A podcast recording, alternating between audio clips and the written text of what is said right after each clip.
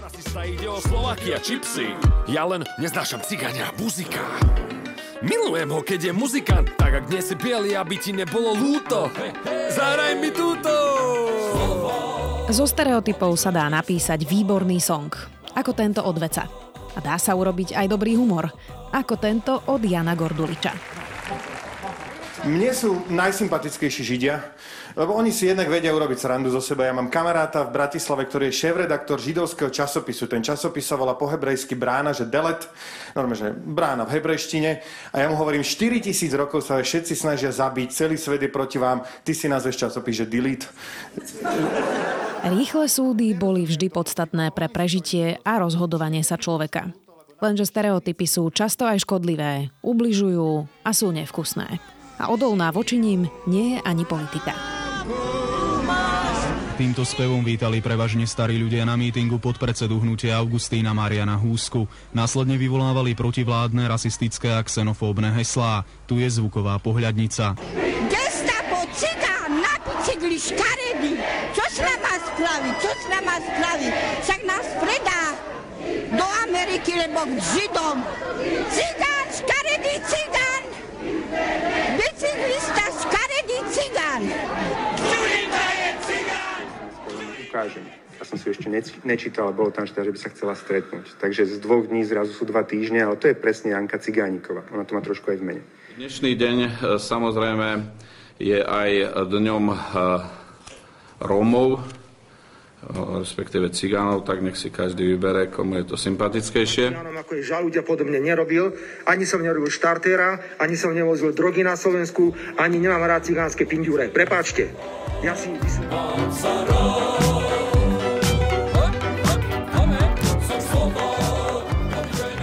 V slovenských domácnostiach sa používajú až príliš často stereotypy, pri ktorých ma vždy mykne lakomý ako židák, deťom hrozíme, že pôjdu k luteránom, v dome je bordel ako u cigánov a po opici si mnohí hovoria, že sú rozbití ako cigánska hračka. Keď niekto nerozumie, hovoríme, čo si Maďar? A keď niekto nezatvorí dvere, pýtame sa, či majú doma Černocha. A tak aj náš bežný jazyk v rodinách môže naznačiť, že na Slovensku máme problém so stereotypmi. Mnohým ubližujeme, hoci často nechtiac. Ľuďom, ktorí sú naši susedia, kamarátky, spolužiaci.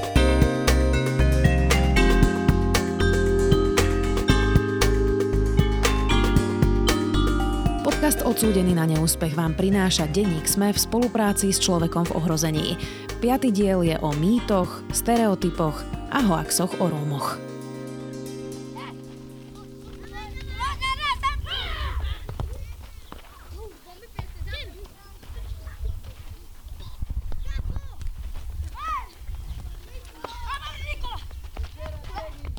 Vedeli ste, že najúspešnejší hoax v histórii slovenského internetu má práve v týchto týždňoch 10. narodeniny? Vymyslenému príbehu naletia cyklicky každý rok 10 tisíce Slovákov a šíria ho ďalej. Je to hoax, je to vlastne status. Doteraz nikto nevie, kto ho vlastne napísal, lebo uh, ten status, možno ho napísal iba niekto, kto si chcel iba robiť srandu, akí sú ľudia sprostí. A ten status uh, je o tom, že uh, údajne niekto prišiel do lekárne, Uh, skúpiť, ešte to tam je tak pekne taký ten príbeh, že on prišiel kúpiť uh, lieky deckám, aby bolo vidno, že to písal nejaký ako údajne uh, zodpovedný, zodpovedný tatino. A videl tam rómskú rodinu, ktorá vytiahla nejaký papier zo sociálky a dostala lieky zadarmo. Tak on to akože spísal takéto spravodlivé rozhorčenie a vyzval ľudia, aby to zdieľali. A ľudia to zdieľajú už tých 10 rokov. A No vlastne ako zdieľajú to s tým, že je to pravda. Napriek tomu, že sa to x krát, x krát sa to vyvrátilo, neexistuje, neexistuje, neexistuje žiadny papier zo sociálky, ktorá mohla tá romská rodina ukázať a dostať lieky zadarmo. Ale jednoducho, keďže sa to zhoduje e, s predstavami e, facebookového ľudu o Rómoch, tak tomu ako veria a zdieľajú to ako písmo svete. To bol novinár z denníka N, Vlado Šnídl. Hoaxom a dezinformáciám sa venuje roky. Aj hoax o liekoch zadarmo koluje internetom roky. V Česku aj na Slovensku. Vždy je to screenshot statusu, bez mena, bez dátumu či miesta. A vždy to funguje. Dokonca v rôznych variáciách. Jakub Goda, uh, mám pocit, mal blog o tom pred tromi rokmi, vtedy on tam nejak vyčíslil, že to bolo, vtedy už to malo 66 tisíc dielaní. Ale on sa to ani, ani nedá presne ako spočítať, lebo on sa to, e, častokrát to iba niekto skopíruje hej, k sebe a, a sa to zdieľa. My o tom hoaxe vieme iba to, že ako by povedal uh, Robert Fico, uh, ten hoax nevznikol na Slovensku. To je vlastne hoax, ktorý sem dorazil z Česka. Niekto to potom iba preklopil do Slovenčiny a od tej doby to desiatky tisíc Slovákov zdieľali v domnienke, že sa to vlastne stalo na Slovensku. Ja ten hoax aj rád ukazujem, keď chodím besedovať do škôl, ako vlastne príklad toho, že ako je strašne jednoduché v dobe sociálnych sietí nakrmiť ľudí nejakými hlúpostiami, pokiaľ to bude zhodovať s ich predstavami o svete. A keď to chcem nejak akože vtipne vypointovať, tak im ukážem vlastne ešte variácie toho hoaxu. Niekedy pred 4 rokmi e, bola takou veľkou témou medzi ľuďmi e, ceny masla lebo vtedy e, štvrtka masla zdražila nejakých 50 centov, tak to veľmi ľudia riešili na sociálnych sieťach. A do toho niekto vyrobil status, že Rómovia nemusel platiť za maslo. Hej. On zobral tento status, iba tam napísal, že bol v obchode, nie v lekárni, videl, ako rómska rodina uh, vyťahla papier do sociálky a uh, dostala maslo zadarmo. Vojta bola, že on to myslel ako vtip. On si myslel, že všetci už budú poznať ten, ten hoax o tých e, liekoch, že sa to všetci zasmejú, ale naraz sám iba zíral, že to malo vlastne, uh, i toto malo tisíce zdieľaní Uh, s tým, že som si potom aj čítal tie komentáre tých ľudí, čo to zdieľali. Oni to naozaj mysleli vážne. Oni naozaj tam písali, že to si asi vymyslel Brusel, hej, že Romovia majú mať maslo zadarmo. Toto ukazuje, že, že keď ako keby sa to zaramcuje do tohto príbehu, že Romovia majú niečo zadarmo, ako počas covidu, že majú pivo zadarmo v romských osadách. No tam som presne chcela ísť. Bola taká fotka, um, teda my budeme mať samozrejme diel aj o tom, že čo sa dialo počas covidu. Myslím, že to bola Žehra alebo Krompachy. Už teraz som si není istá úplne, že ktorá z tých osad, kde vlastne e, ten štát nezabezpečil ani základné potraviny tým ľuďom. A teda v nejakom bode priniesli e, aj potraviny a Róm si kupoval 6, ja neviem, či to boli Kelt Kelt to bolo pivo, tuším. Kelt, áno, v tých 5 flaškách, to najlacnejšie pivo. No a teda uh, ľudia si zase začali šerovať túto fotku, kde bolo, že to dostali zadarmo? Áno, tam uh, to zase a tam toto sa ukazuje, že to naozaj, to nemusia byť iba dezinformačné médiá alebo nejakí politici, ktorí majú uh, desiatky tisíc followerov. To môže byť naozaj obyčajný človek, ktorý proste vypustí niečo, uh, čo mu ako keby iní ľudia uveria. To zase to bol be- bežný užívateľ sociálnych sietí, ktorý videl tú fotku, uh, zverejnili ju, lebo to bola vlastne fotka z agentúr, uh, Eh, práve Roma, ktorý si sám hej, objednal, uh, objednal do osady pivo, ktoré ešte v chudákovi ani nedovolili tam zoprať vtedy, hej, lebo tam vtedy ten alkohol nejak eh, ne, nemohol. A ten nejaký uh, obyčajný užívateľ Facebooku tomu iba napísal, že, že to už je vrchol, hej, uh, my tu sa musíme ruškovať a všetko možné a štát dokonca ešte aj pivo platí Rómom. 5000 dielaní to malo vtedy. Mm-hmm.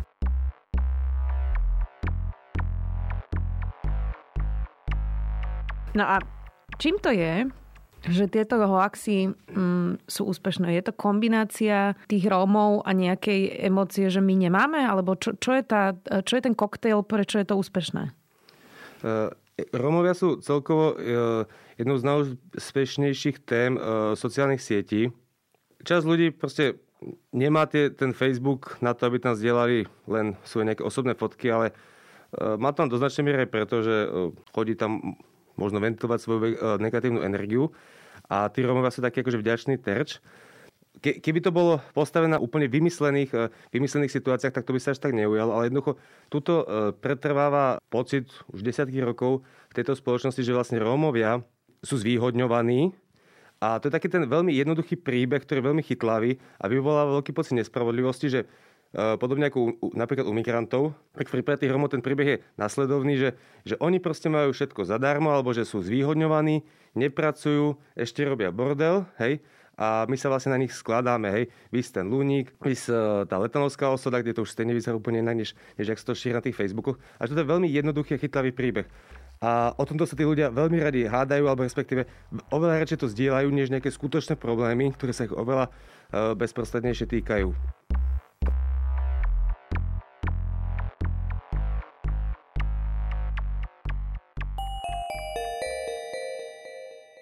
Dôvodom, prečo fungujú mýty a stereotypy o Rómoch je viacero. Niekedy je to nevedomosť a to, že ľudia nerozumejú vzorcom generačnej chudoby. Niekedy je to hnev a frustrácia.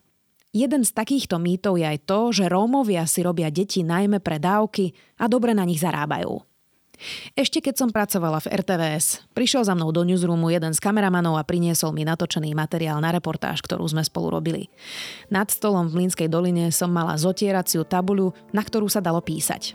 Vtedy na nej bolo napísané to, na čo v kampani upozorňovali analytici Ines. Až 90% Slovákov verí, že zo svojich daní a odvodov živí minimálne jedného Róma. Na mojej tabuli nad stolom bolo napísané, koľko miliónov míňa štát na prídavky na deti. Suma bola rozdelená na dve kategórie. Predpokladajme, že ľudia sú presvedčení, že najviac platíme rodinám, ktoré majú veľa detí. Inés vypočítal, že rodiny, ktoré na Slovensku majú viac ako 4 deti a poberajú dávku v hmotnej núdzi, nás ročne stoja asi 13,5 milióna eur. Mimochodom, Ines vtedy písal, že ide o polovicu sumy, ktorú vláda vyčlenila na stavbu Národného futbalového štadióna. To sme ešte vtedy nevedeli, že cena sa vyšplhá skoro na 100 miliónov eur. Ale späť k mojej tabuli. Druhá suma, ktorá tam svietila, hovorila o tom, že najväčšími poberateľmi dávky hmotnej núdzi vôbec nie sú mnohopočetné rómske rodiny. Takmer 60% dávok hmotnej núdzi dostáva podľa oficiálnych dát ministerstva jednotlivec, ktorý žije v domácnosti sám. Z 200 miliónov eur, ktoré ročne vypláca štát na dávky, je len 6% pre mnohopočetné rodiny. Zo svojich daní a odvodov však v skutočnosti živíte aj niekoľko dôchodcov, mamičky s deťmi, jedného policajta, štyroch úradníkov, železničiara, cestára, lekárov a sestričky, študentov, jedného poľnohospodára a minimálne jedného invalida či väzňa. Nežijte v sebe predstavu, že živíte najmä Rómov. Z vašich daní a odvodov ide na sociálne dávky pre mnohopočetné rodiny menej ako 0,3 Kameraman sa na tabuľu zahľadel a neveriacky krútil hlavou. Prisadol si ku mne a povedal mi historku, ktorá je hneď po liekoch zadarmo druhá najčastejšia historka, ktorú mi ľudia rozprávajú. Príbeh je vždy rovnaký a bohužiaľ vždy vymyslený. Človek, v tomto prípade kameraman, má sesternicu, tetu, sestru, spolužiačku, ktorá býva v obci XY a majú tam Rómov. Robí na pošte a pravidelne vypláca Rómovi, ktorý nikdy nepracoval, vysoký dôchodok. Vždy je historka rovnaká. Žena, ktorá pracovala celý život v miestnej škole ako kuchárka, má nižší dôchodok ako Róm, ktorý nikdy nebol zamestnaný. A tak som otvorila zákon a ukázala mu, že človek, ktorý nikdy nepracoval, nemá nárok na dôchodok. Dostáva aj naďalej len dávku v hmotnej núdzi. Zrazu zo sestry bola známa a nakoniec sme sa po 20-minútovej debate dostali k tomu, že to len niekde počul, poštárku vlastne nikdy nestretol, nepoznajú a je dosť možné, že ani neexistuje. Abel Ravas, bývalý rómsky splnomocnenec a učiteľky v Dobšinej Norika a Erika vysvetľujú, kde sa tento stereotyp berie. Veľmi škodný stereotyp je, že Rómovia majú deti iba kvôli tomu, aby na nich zbierali dávky. A že to je extrémne výhodné mať deti, lebo potom človek e, dostane obrovské dávky. No jednak žiadne obrovské dávky sa nedejú. Rómske deti, e, rodiny tie deti nemajú preto, aby z toho mali nejaký finančný osoch. Jednoducho to nie je dobrý biznis model. Rodinné plánovanie vo veľa prípadov ale neexistuje a v niektorých e, teda komunitách sa stretávame aj s tým, že muži nútia ženy, aby mali deti, lebo to je prejav nejakej ich muskosti, to je prejav toho, že aspoň e, v tejto časti života sú úspešní. Že čím biednejšie rodina žije, tým viac sa matka potom už uchyluje k interrupcii. Asi myslím, že no. volíme no. sprostredkovať týmto ženám efektívnu antikoncepciu, ako potom ona e, za pol rok dvakrát. V, za pol rok dvakrát volí a skade tade si požičiava a hľada spôsob len ako to ďalšie dieťa nedoniesť do tej mizerie, lebo nevie, čo dá tým, čo už sú na svete jesť a sama má 35 kg aj s topánkami. Že aspoň tu u nás tiež nemám pocit, že by to bolo o tých peniazoch. To je veľmi pekné to takto zaobaliť e, z nejakého teda miesta, kde nemajú s nimi skúsenosti, ale nemyslím si, že toto je cesta. Ale to si myslia práve, že ľudia, ktorí bývajú v regiónoch s Romami, že aká je to zlatá baňa?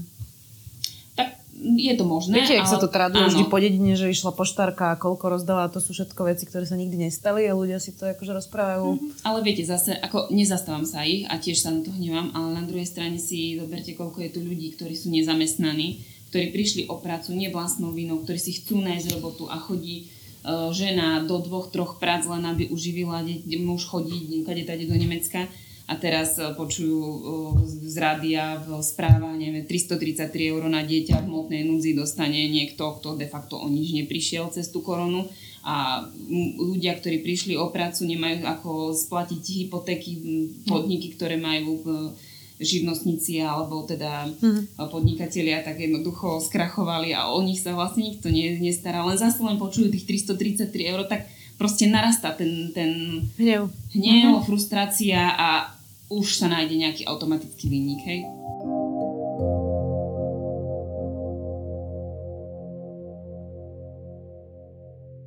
Vláda Smeru na čele s vtedy ministrom vnútra Robertom Kaliňákom roky popierala, že segregujeme rómske deti na špeciálne školy. Situácia je u nás tak vážna, že Európska komisia začala proti Slovensku konanie, ktoré sa môže skončiť vysokou pokutou. A tak si roky vymieňame s bruselskými úradníkmi oficiálne listy. V roku 2015 Slovensko do komisie poslalo vysvetlenie toho, čo je štatisticky nemožné. Na otázku, prečo máme tak vysoký podiel rómskych detí na špeciálkach, použil minister Kaliňák stokrát vyvrátený mýtus, ktorý si Slováci tradujú roky. Vysvetľoval, že v rómskych osadách je často incest a preto sú rómske deti zdegenerované a v špeciálnych školách. S už stokrát vyvrátenou hlúposťou o inceste prerazil Robert Kaliňák dokonca až u susedov.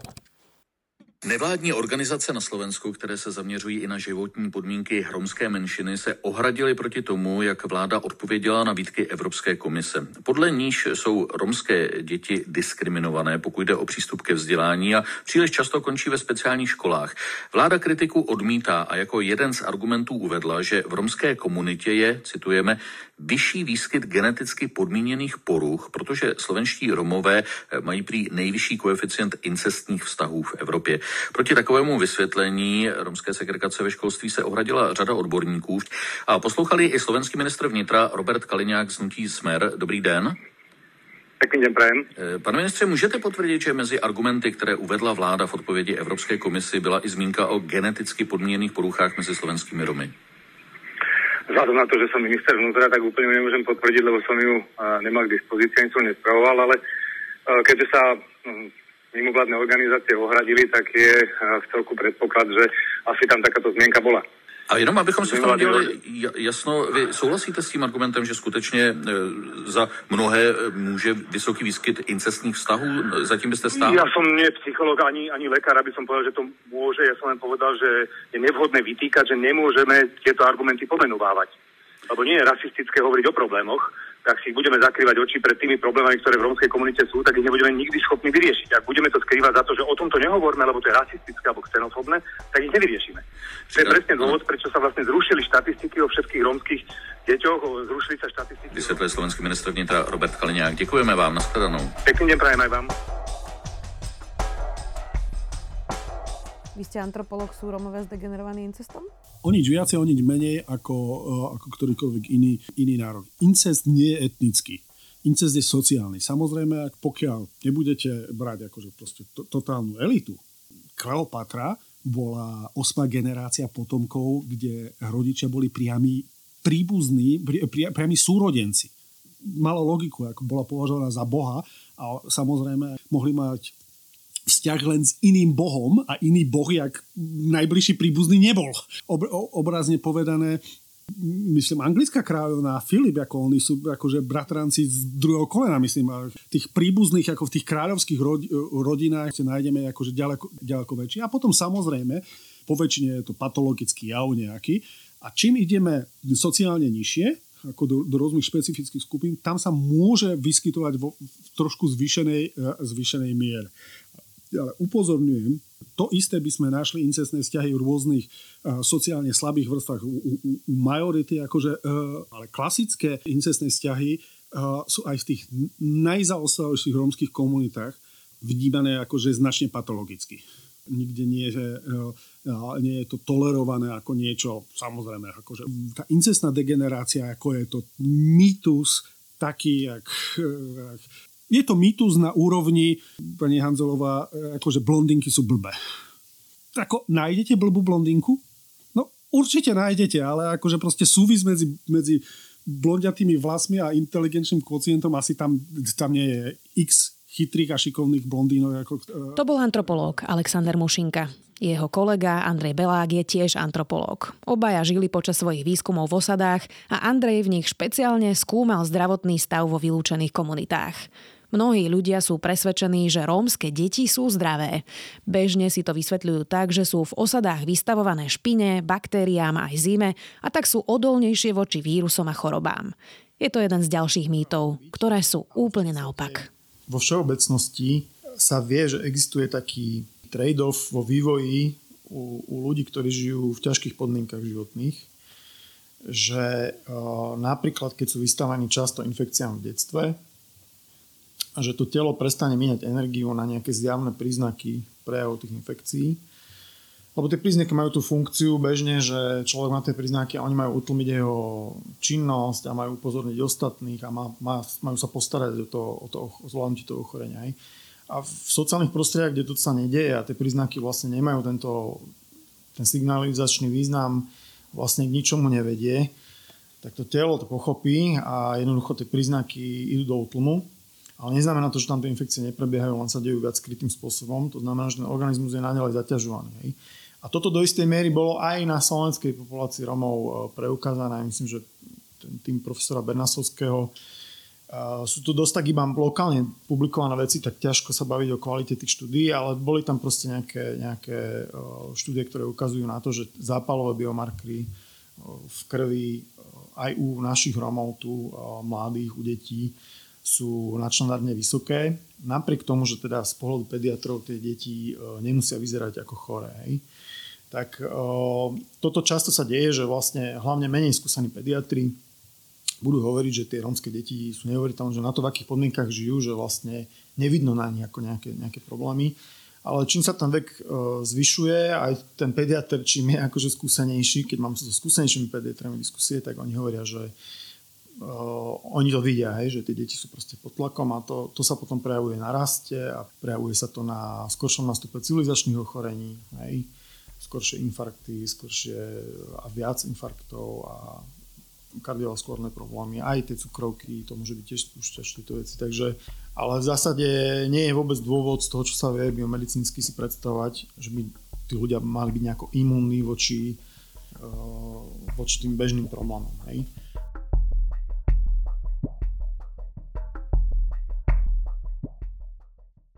Na Slovensku máme útkvelú predstavu, že Rómovia boli kočovníci. Väčšina z nás ale netuší, že Rómovia nie sú homogénna skupina, ktorá je rovnaká. Že aj medzi jednotlivými obcami je mnoho skupín, ktoré sa od seba líšia. Možno vás to bude šokovať, ale Rómovia nie sú kočovníci. Len 3% Rómov kočovali. Počujete správne. 3%. V zásade, akože v 50. rokoch prišiel zákon uh, zakazujúci kočovanie a kočovníctvo sa vtedy, alebo ten zákon sa dotkol asi 3% Rómov v Československu.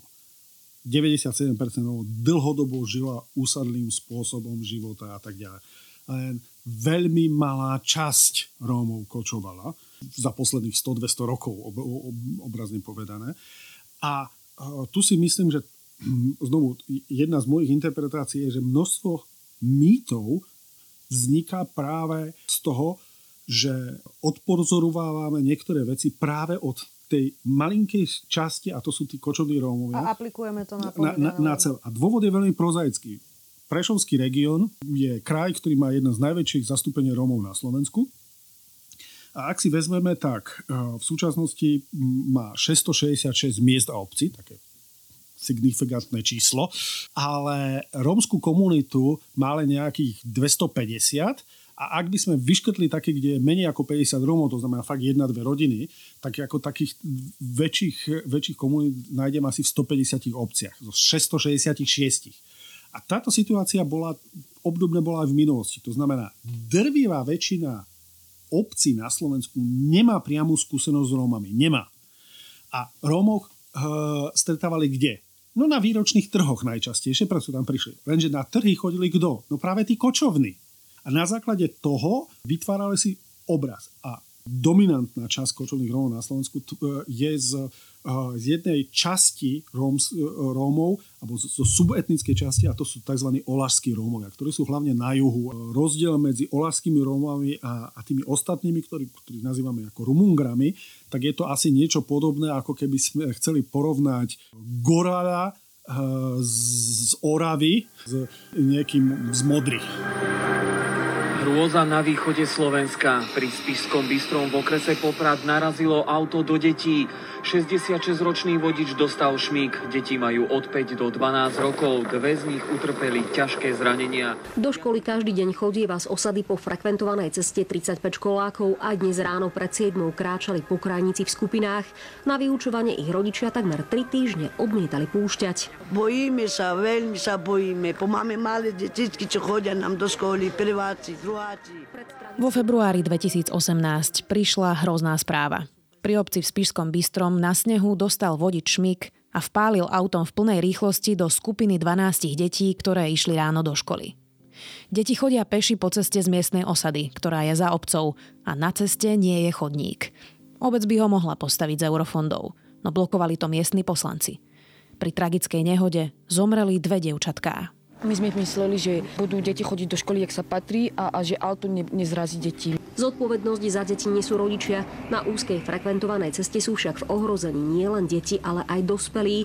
Dá sa tam vybudovať chodník, snažiť sa tam opäť zriadiť školský autobus. Tretie riešenie je... To, ako časť ľudí zareagovala na túto nehodu, ma vtedy šokovalo. Ľudia najprv hýkali od hrôzy, že auto narazilo do detí. Keď sa dozvedeli, že išlo o Rómov, zrazu mala správa menšiu hodnotu. Mnohí aj na sociálnych sieťach písali hrozné komentáre. Mnohé z nich sa opierali o ďalší mýtus, ktorý si tradujeme. Že Rómom nezáleží na vlastných deťoch. Že ich majú veľa, hlavne pre peniaze, a ak im jedno zomrie, ani si to nevšimnú.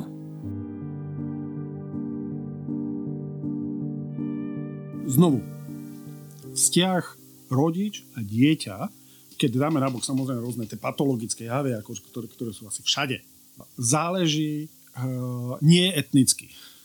Slováci sa nechovajú k deťom o nič lepšie než Angličania, než Američania, než Češi, než Nemci, než ktokoľvek iný, než Afričania, proste neexistuje. Čom sa líšia odlišný vzťah je sociálny status.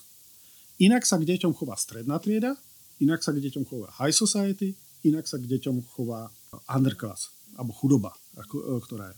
Keď porovnáte, ako sa k deťom chová chudoba nerómska na Slovensku a rómska, nájdete veľmi málo rozdielov. Rómsky rodičia majú radi svoje deti presne tak ako ostatní rodičia. Dokonca v niektorých prípadoch je to putu aj ešte silnejšie, lebo sú tak veľmi intenzívne spolu a tie rómske rodiny najchudobnejšie nemajú iný úspech v živote ako to, že majú deti. Neviem, že ako sa vedia títo ľudia, ktorí majú takýto stereotyp vysporiadať s tým, že potom, keď napríklad vidíme nejakú dopravnú nehodu, e, kde rómske deti sa dostanú do pod kolesa auta, že čo sa sa potom stane? To si tiež myslia, že iba provokácia, alebo prečo?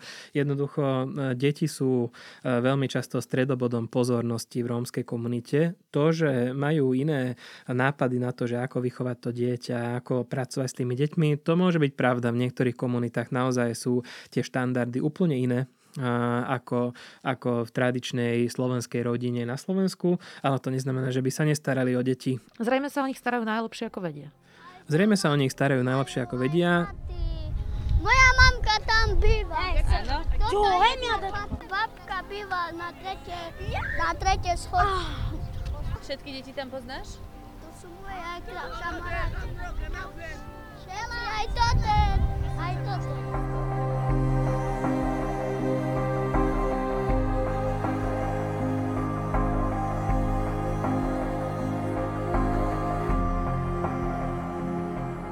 Mýtov a stereotypov je veľa.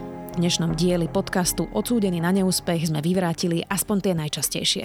Mohli by sme ešte hovoriť dlhé hodiny o tom, že v osadách Rómovia nejedia psov, že pracujú, že pre nich platia tvrdšie pravidlá ako pre ostatných. Ale o tom až v ďalších častiach. Odsúdený na neúspech vám prináša denník Sme v spolupráci s človekom v ohrození. Moje meno je Zuzana Kovačič-Hanzelová a okrem mňa pre vás tento podcast pripravila Kristýna Paholík-Hamárová. Hudbu zložil Vlado Bizík. Za spoluprácu ďakujeme Jane Maťkovej, Nikole Bajánovej, Ondrejovi Podstupkovi, Ábelovi Ravasovi, Andrejovi Belákovi, Erike a Norike z Dobšinej, Vladovi Šnídlovi, Janovi Gorduličovi a Branči Kováčovi.